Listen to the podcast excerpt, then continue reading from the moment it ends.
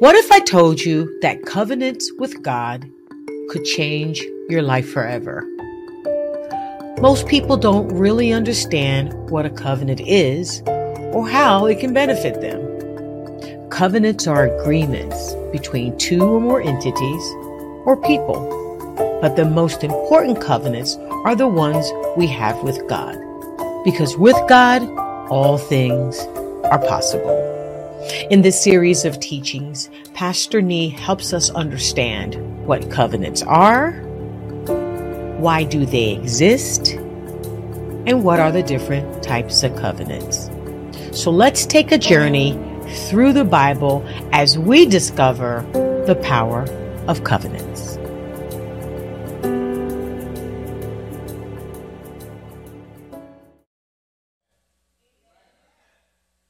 Hallelujah. There we go. We are alive. God is good. And all the time. If you believe, I give a Lord a hand. Amen. And so, Father, we thank you so much for our time together. We pray that you will help us, grant us understanding to your word, and we ask that you will empower us to live here not the same way we came. May the power of your covenant revolutionize our lives and change our perspective for good in Jesus' name. Amen. So we've been on this journey of uh, the power of covenants for some time now. Uh, we'll wrap up next week by God's grace. Uh, it's been, I don't know about you, but I've been enjoying myself. And uh, we, we, last week, we considered uh, a suzerain type of covenant, which is between a suzerain and a vassal, in this case, between God and Abraham and the applications of that covenant to us. Uh, today, we'll look at a parity covenant, an example of a parity covenant. And in particular, we shall discuss the covenant between David and Jonathan. And then we shall infer from there uh, lessons that apply to us. I just want to um, cap something that I left off hanging uh, from last week, and then we shall go into the message today. Uh, last week, I did say that there were three mitigating conditions against Goliath when he met with David. How many of you remember that? I gave two, and I forgot one. Uh, my attention was drawn to it, so I want to add that to it, and then we shall proceed. I did say that first of all, uh, we went to 1 Samuel chapter 17, verse 1, and I did mention the fact that there was a boundary of blood that held the Philistines at bay, that ensured they could not move beyond that point. So their move, movement was uh, restricted to where they were. Aren't you glad to have a God that puts a cap on the enemy? That it does not matter how hard he tries, he cannot come near you. Such an amazing God. And it was not the first time he's done that. When Pharaoh's army was running after the uh, Israelites, the Bible says that the Lord God Himself, He reached out and took the wheels of their chariots. It's in your Bible. So that they could not pursue them. They drove heavily. We serve a mighty God. Uh, it's a good point for you to shout amen. Hallelujah. So that was number one. Point number one, the boundary of blood. And the point number two I did mention was the fact that the Philistine giant Goliath was not a man of covenant relative to David. David said, Who is this uncircumcised Philistine? In other words, I have a covenant with God. He does not. So, advantage moi. All right? So, that was number two, and that's where I left it. There's a third one. And the third one is the fact that David could not possibly have been killed by Goliath because he was to be the father of Jesus. Matthew 1 1, the genealogy of Jesus Christ, the son of. It. So if he is going to be the son of David, if David, if, if Philistine, the Philistine giant, terminates him in that battle, the plan of God is kaput. But the plan of God will never be kaput. So Goliath had lost even before the battle began. That is the power of covenants. On Moriah, when Abraham was told by the angel that do not do that, turn around and look, and he did. I told you that Moriah and Golgotha is within an eye shot. Jesus makes reference to that in John chapter number 8 from 56. He said, Abraham rejoiced to see my day, and he was glad.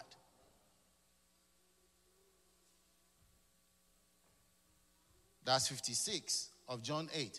57, so then the Pharisees said, You are not even 50 years old, yet you say, Abraham, our father, rejoiced to see your day.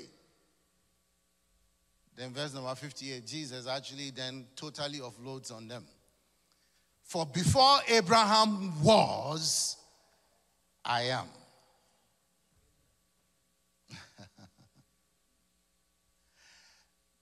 there are two Greek verbs in that verse 58 was and I am. The verb was is the Greek ginomai. Ginomai means to come into existence. To come into existence. Can we all say that?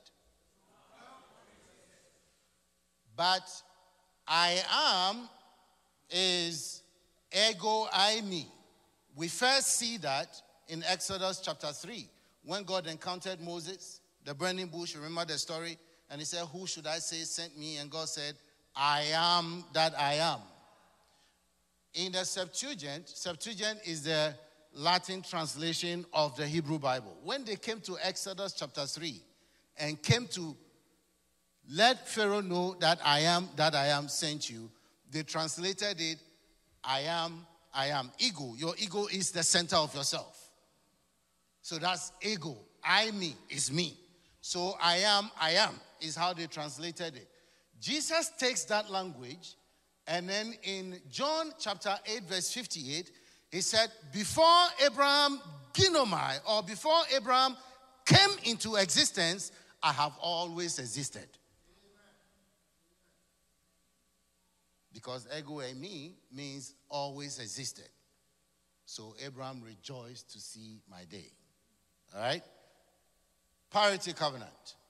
1 Samuel chapter 18. 1 Samuel chapter 18, we want to read from verse number 1 to 4, and then we shall take off. How many of you are ready to take off? This one is not Ghana Airways or Nigeria Airways. It's proper Holy Ghost Air, Air, Airlines. Amen. The kind that lifted Philip from where he was. And within a twinkle of an eye, he was somewhere else. It's the Holy Ghost Airlines. Amen. All right, please, can I have the scripture? First Samuel chapter 18, from verse number 1 to 4. And it came to pass, thank you very much, when he had made an end of speaking unto Saul, that the soul of Jonathan was need with the soul of David, and David loved him as his own soul. Two. And Saul took him that day and would not let him go no more home to his father's house. Then Jonathan and David made a covenant because he loved him as his own. Four. And Jonathan stripped himself of the robe that was upon him and gave it to David and his garments, even to his sword and to his bow and to his ghetto. Let's go to three.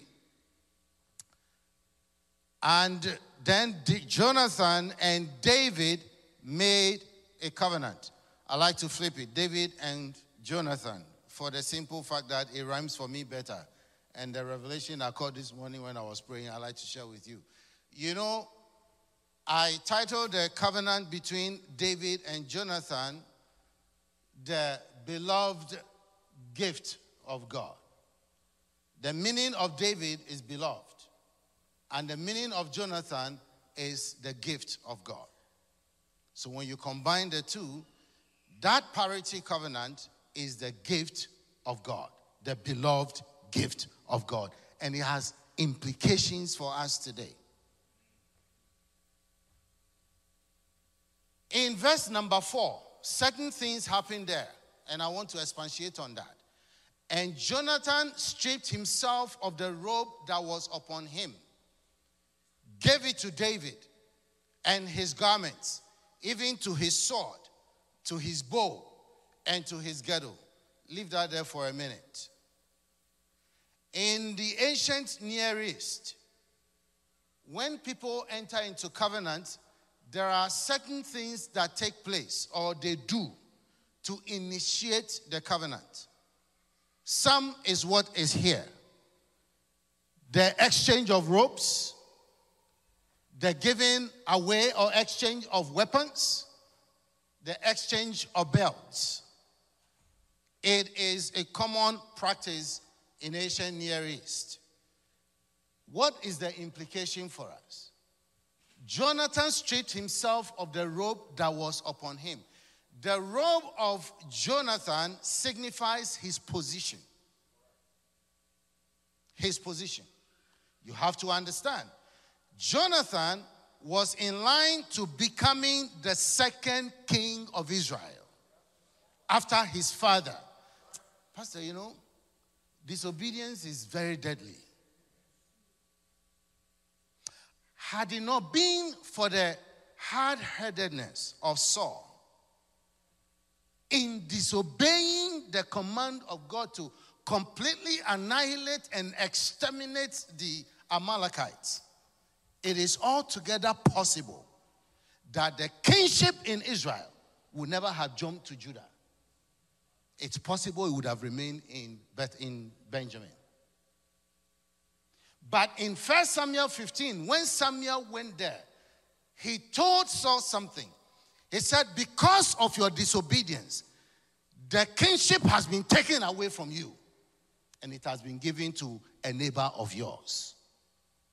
Jonathan was in line to becoming the second king after his father Saul.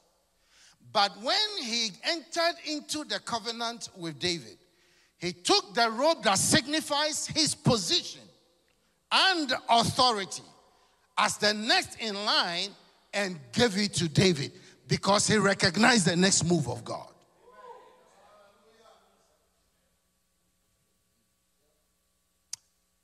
Time will fail me to expatiate on the sadness of his realization. Because although he realized that, he lacked the conviction of his will to follow through all the way to joining forces with the new move. In fact, he said so much. In 1 Samuel chapter 23, from verse number 17, he says, I know the kingdom is with you, and my father knows I am with you. In other words, I am going to join forces with you one day, but just hold on. Unfortunately for him, that was the last time he and David spoke. Until he and the old movement were killed together. Procrastination will have a way of depriving you of what belongs to you. It is said that procrastination is the thief of time. But not only is it the thief of time, it is also the grave of opportunities. It will bury all your opportunities. May the Lord grant you conviction to follow through on everything He has taught you. So he took his robe and gave to him. The robe signifies what? His position. And then the Bible also said he gave him his garment. The garment stands for his possession. So he gave him his position and also he gave him his what? Possession. In the Bible, Old and New Testament, this imagery is very rampant. In Genesis 41 14, we are told that Pharaoh requested to see Joseph. And when he made that request, the first thing that Joseph did was to shave and to change his robe. May our robes be changed today. Not just that, in the New Testament, Mark the 10th chapter, from verse number 46 all the way to about 50 52 the bible tells us that jesus was doing ministry around jericho. And there was a blind man by the name of blind bartimaeus the son of timaeus. And the bible says as he heard the commotion he asked the question what is happening? And they said jesus the son of the covenant protractor of david's lineage is passing by the Bible said he lifted his voice and he screamed, Jesus! Not just that, but what? Son of, have mercy on me. The critics that were around that thronged Jesus said, You better shut your mouth, blind man. He cannot hear you. He's doing ministry for people who are well off you. You are saying what? The Bible said he was not deterred he cried out them all Jesus, son of David, have mercy. Can somebody cry like that today?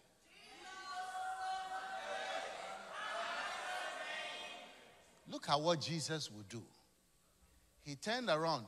The critics that told him that he should shut up, Jesus told them, Go and call him for me. At the end of the day, the words of your critics don't matter. If Jesus says yes, who can say no? He is going to elevate you that them that look down upon you will look up to you. So they went to blind Bartimaeus and said, The master is calling you. What did he do? The Bible said he changed and threw away the garment that he had because he knew he was about to have contact with a new covenant. Change his role. What's the implication for you and I? Colossians chapter 3. Colossians 3, please.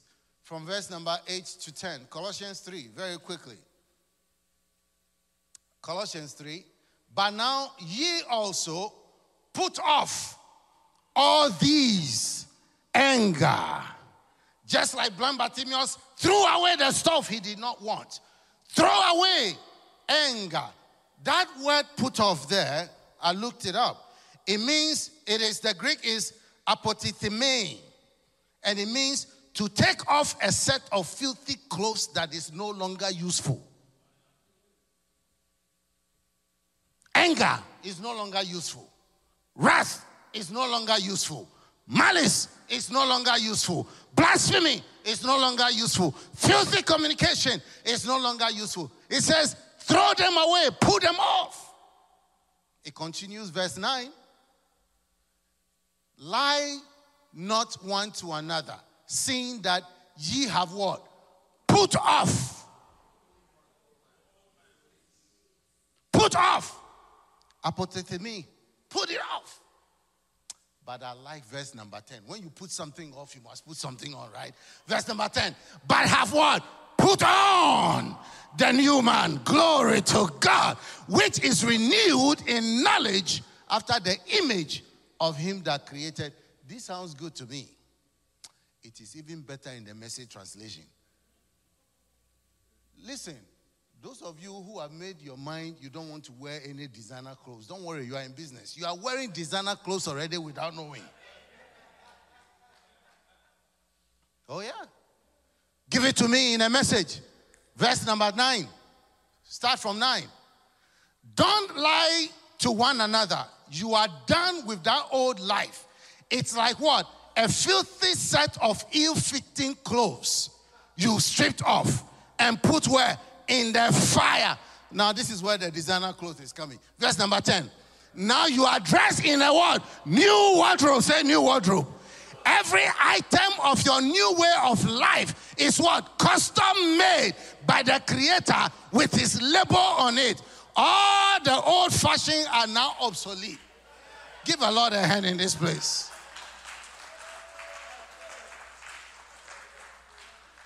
somebody is sitting here, whether you bought your thing from Macy's or from from thrift store or from Goodwill, you are wearing spiritual Gucci. Hallelujah. You did not have to buy it. He gave it to you and he put it on you with his label on it. Our money has nothing on this. This is called heavenly label. Whether I'm wearing my Ashanti Kente or not, it has got the label of heaven on it. Walmart or Kmart, heavenly label. Glory to God.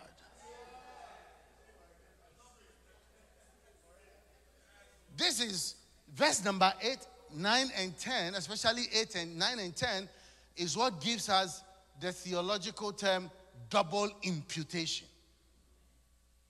Second Corinthians 5:21 says, God has made him to be what? Sin, who knew no sin. That through his righteousness we might be made the righteousness of God in Christ Jesus. What's the double imputation? Jesus did not only die for you, his death for you takes the penalty of your sin away because he died as you. That's one imputation. But before he died for you, he also lived under the law. And he followed the law without sinning one time. That's why the Bible says God has made him to be sin who knew no. How about Hebrews 4 15 then? Now you should understand. For we have not a high priest that is not touched by the feelings of our infirmities. He was at all points tempted like as we are, but without sin. How about Peter? Peter says his blood is without blemish. Hebrew will tell you he has loved righteousness and hated iniquity. So before he died, he lived. And because he was born under the law, he lived under the law and fulfilled it perfectly. He got righteousness through a perfect obedience to the law. And then he gave you that righteousness that he got. So the double imputation is gives you his righteousness and then takes away the penalty of your sin. You need to give Jesus a hand in this place. All right, back to 1 Samuel 4. 1 Samuel 4, 8, 18 4. 18 4. 1 Samuel 18 4. He also gave him his sword and bow. Those are his weapons. Those signify an exchange of enemies. You better be shouting on this one. In other words, David, if anybody want to mess with you, they first must come through me. Hallelujah. Hallelujah. What is the implication for you and I? In Exodus chapter 14, verse 13 and 14, the Bible says, and God told the Israelites something. He said, Fear not. For the Egyptians you see today, when you say no more, you are having mercy on them. When God, listen, the enemy that is pursuing you is, is God's enemy. That's not what he said. For the Egyptians you see today, you shall see them again no more forever. That's complete and total annihilation.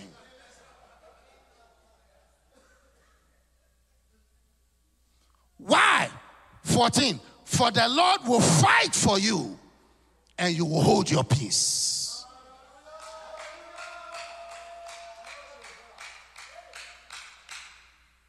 About Second Chronicles 2015? Jehoshaphat, this confederacy is coming after him. He goes into fasting and prayer. The Lord speaks to him and said, Jehoshaphat, that's Second Chronicles 2015. He said, I'm saying to you, Jehoshaphat, and to Judah, this battle is not yours, for the battle is the Lord. You don't need to be afraid.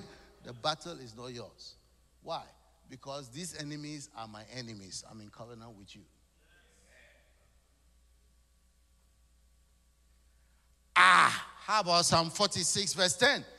Be still and know that I am God. So you see, when you read the imprecatory prayers of David in the book of Psalm, like Psalm 68, you should now understand where the man is coming from. He understands the power of covenants. That anybody who wants to be his enemy has made himself an enemy of God.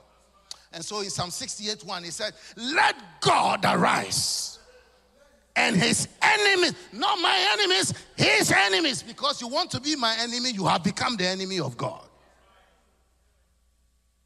His enemies be what? Let God arise. Them that hate him, let them flee from before him. It goes on to say, as smoke is driven before the wind, so drive them away. And as wax, fire melts before the, I mean, wax melts before the fire, so melt them away. Do you see yourself in there? He's now making you his battle axe because the battle is now for him. Your enemies are now his enemy. As smoke is driven before the wind you have the nature of the wind. Huh? John chapter 3. The wind blows where it listed. No man knows where it comes from or where it goes. What did he say? And so is every man that is born. Oh, you have the nature of the wind to drive away every smoke. Because your enemies are God's enemies. You can understand David's imprecatory prayers now. Amen. Let's go on. Then he talked about his girdle. Girdle is the belt that holds all, you know, like the sheriff or the policeman in the US. When they show up, they have all kinds of things pepper spray, all kinds of things.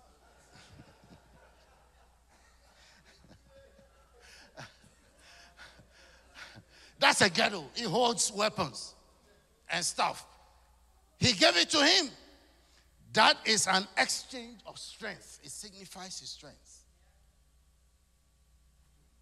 Glory to God. Isaiah 40 31. Them that wait upon the Lord shall renew their strength. They shall mount up with wings as an eagle. They shall run and not be weary. They will walk and they will not faint. May the Lord grant us the strength of the eagle in the name of Jesus. Jonathan endured shame from his father because of this covenant.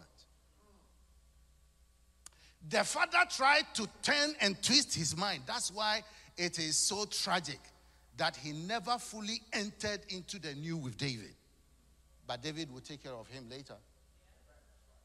Because Saul, his father, tried to shame him. When I was reading my Bible and preparing this, I said, Saul has got to be a Gaman. Ga, I'm a Gaman, okay? It's a tribe from Ghana. Let me explain these things to you, those of you who don't understand. Ghana people, we come from Accra.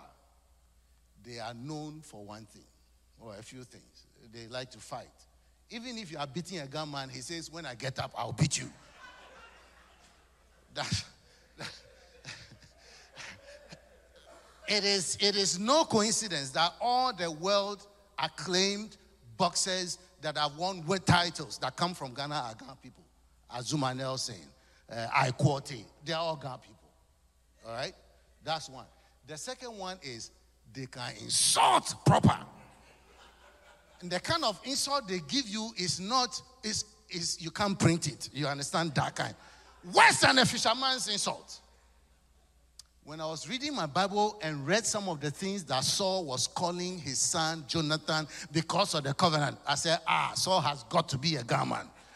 Absolutely.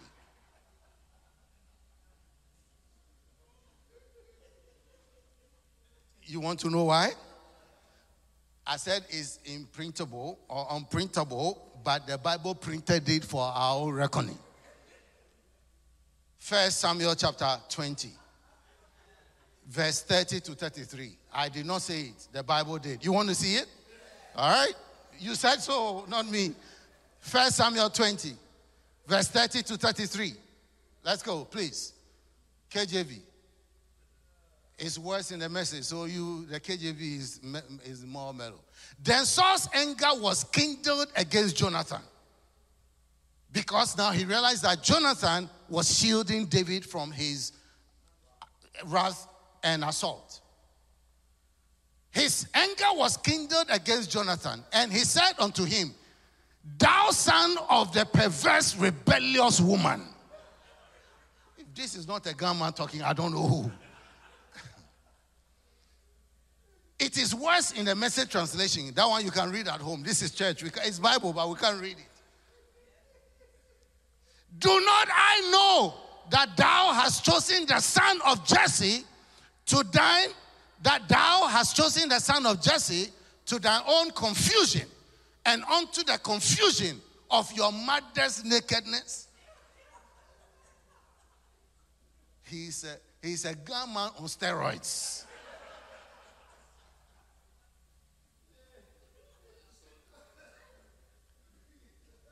If covenants do not have any meaning or power to Jonathan, after this insult, he would have changed his mind.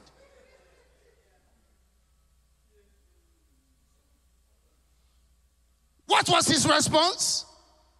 He went to David. Look at verse number 42. 1 Samuel 20 42. He went to David. Give me 42. And look at what he's telling David. And Jonathan said to David, Go in peace. For as much as we have sworn both of us in the name of the Lord, saying, The Lord is between me and you, and between my seed and your seed forever. And he arose and departed, and Jonathan went into the city. How about 1 Samuel 23, 16 and 18? 1 Samuel 23, verse 16 and 18. Look at the response of Jonathan. What are his actions? What are his words? And Jonathan, Saul's son, arose and went to David into the wood and strengthened his hand in God. 17. And he said to him, Fear not, for the hand of Saul my father shall not find thee, and thou shalt be king over Israel. He knows. You see what I was telling you guys earlier on? And I shall be next unto thee, and that also my, Saul my father knoweth. In other words, he knows I know that you are the new move of God. I am to come to you, but you give me a little time because of sentiments. Give me a little time. I want to apply a little more diligence. You wait. He kept arguing with him and his conscience, and he hung out with the old until he perished with the old. What a tragedy. Verse 18. This is the very last act between them. There is no more record of the two of them meeting again until news was broken to David in 2 Samuel 1 that Jonathan, his two brothers, and their father have been killed by the Philistines. Look at it. And they too made a covenant before the Lord. And David abode in the wood, and Jonathan went to his house he should never have gone to his house.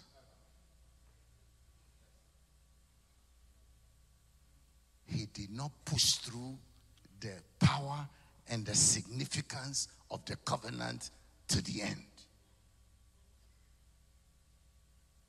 What is it that you must do that has eternal ramifications and consequences not only for you, but for generations yet unborn? Yet procrastination, sensibilities, and sentiment is holding you back.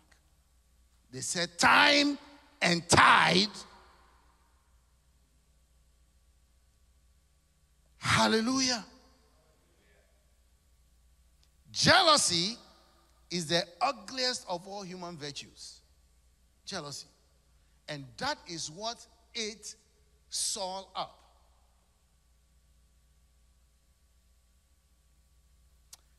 In 1 Samuel 18 9, 1 Samuel 18 9, as I begin to bring my message to a close, 1 Samuel 18 9. Just take the first four words. and Saul eyed. This kind eye.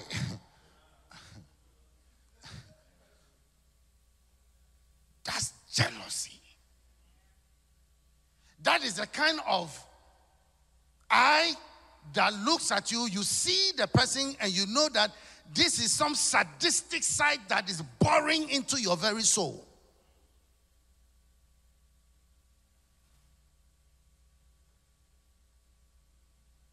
Contrast that to another Saul in the New Testament. Somebody did something for him. Acts 9:27. This is so beautiful. Acts 9:27. We're going to see the first four words again. But Barnabas took him. In Samuel, it said, and Saul eyed. What is the context here? This is regarding another man called Saul of Tarsus. You know, all the Sauls come from Benjamin. That's why in Philippians chapter 3, when he was giving his resume, the first thing he mentioned, after he had said that he was circumcised on the eighth day, you can't take this their circumcision business away from them, you know. Because that is the point of contact with the covenant that God has with them. Circumcised on the eighth day. He is an Israelite of the tribe of a Hebrew of Hebrew. You know who I am? The tribe of Benjamin. It is that Saul who has now been converted when Jesus confronted him on the road to Damascus. He now makes his way to Jerusalem. He finds out where the disciples meet. So he's trying to, as it were, acquaint himself with them. When the disciples saw him, they said, No, no way. This guy is coming to get us. We, he has never repented. I don't care what testimony you say he has. We are never going to associate ourselves with him. Barnabas, son of consolation, the Bible said, but Barnabas took. Are you a Barnabas today? Or you are a Saul? Are you eyeing somebody or you are taking somebody?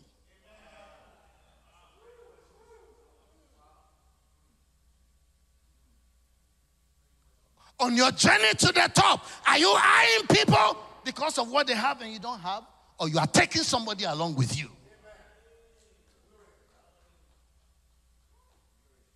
But Barnabas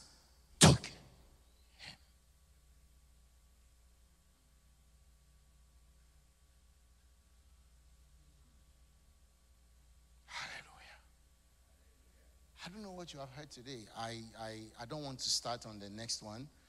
Uh, lessons from Jonathan's pitfall because we'll not have time. But let's stand to our feet today.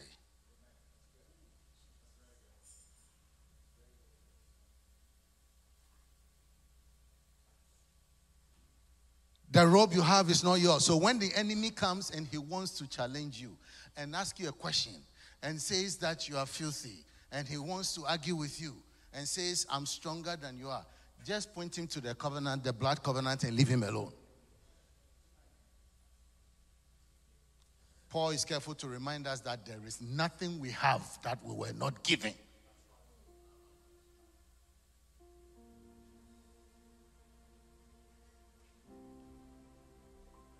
So Christ came to die for sinners, of whom I am chief.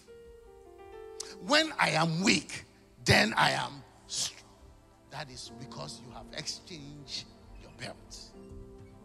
So you are now walking in the strength of the Most High.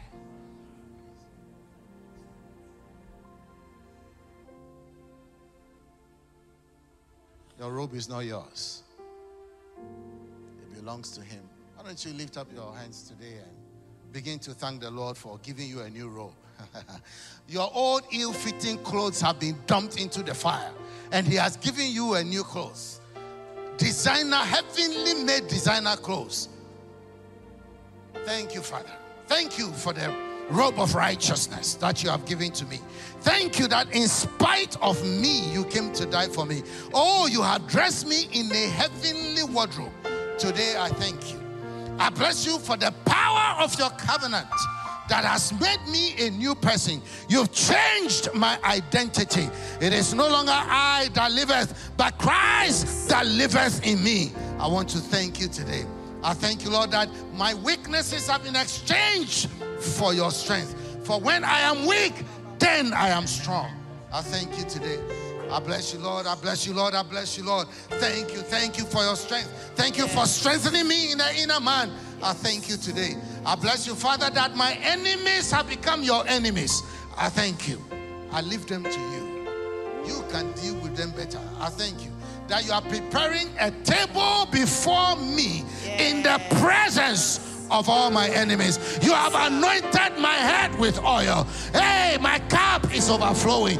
Goodness and mercy is following me all the days of my life. And yet, though I walk through the valley of the shadow of death, I shall fear no evil. Why? Because thou art with me. Your rod and your staff, they comfort me.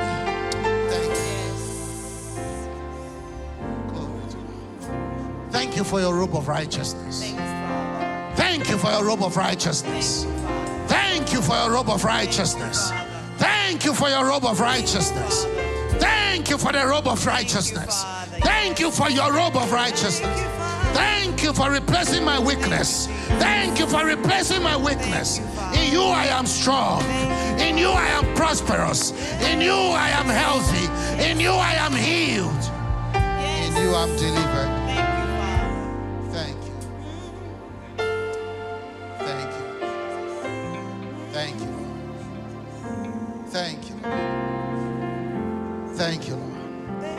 Father, today we have come.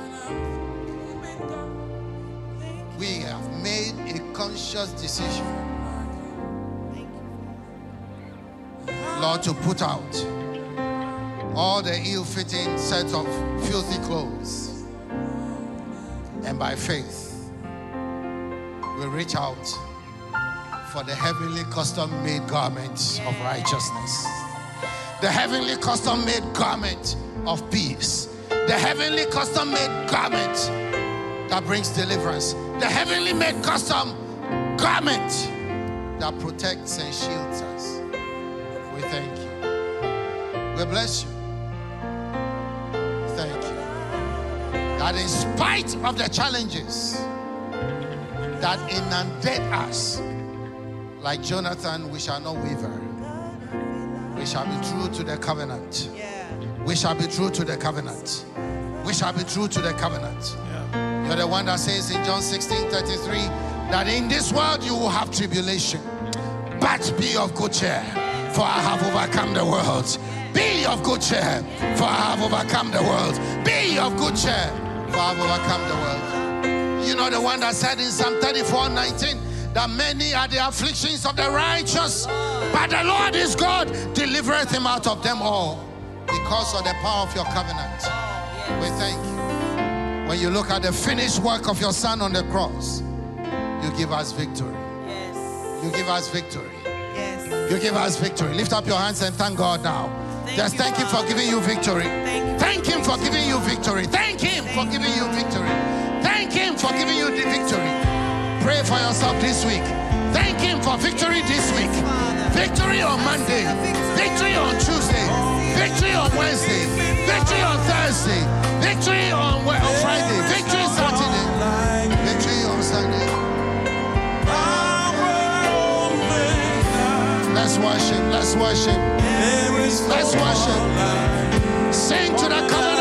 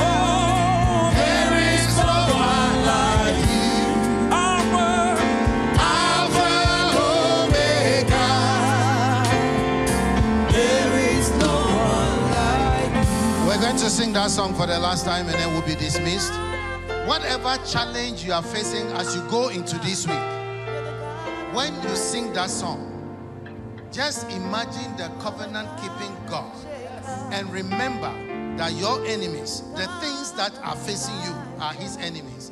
Sing it to him. You cannot give God money. You can. He said, If I'm hungry, I won't tell you. You want to thank him today. Call him the covenant keeping God. Call him into your situation as you sing that song and you go into the week. Tell him he's a covenant keeping God. Intervene in my situation.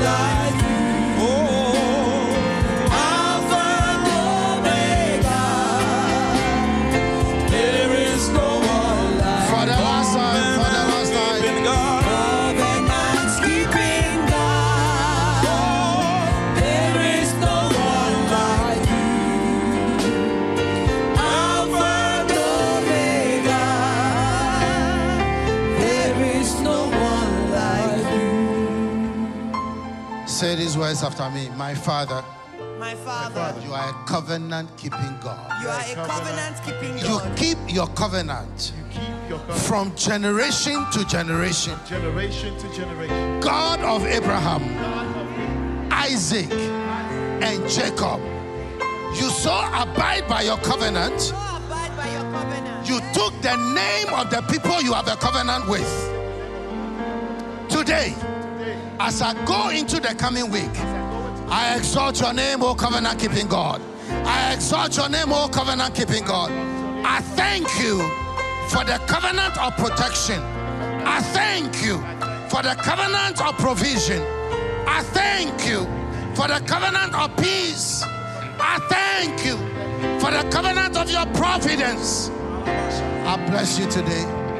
I thank you, covenant keeping God. In Jesus' name. Hallelujah. Hallelujah. Glory. Glory. Glory. Covenant keeping God. Hallelujah. Hallelujah. Yes. We're going to share the grace now. You know, sometimes we doubt God. Zachariah, the father of John the Baptist, doubted God. When God said, Your condition is about to be changed. So God zipped his mouth. When the miracle happened, and finally his mouth was open, Luke 170, he said something. He said, The Lord has remembered the covenant which he made unto Abraham. May God cause you to know that He remembers His covenant. May He heal you. May He touch you. May He provide for you. May He elevate you. May He protect you. In Jesus' name.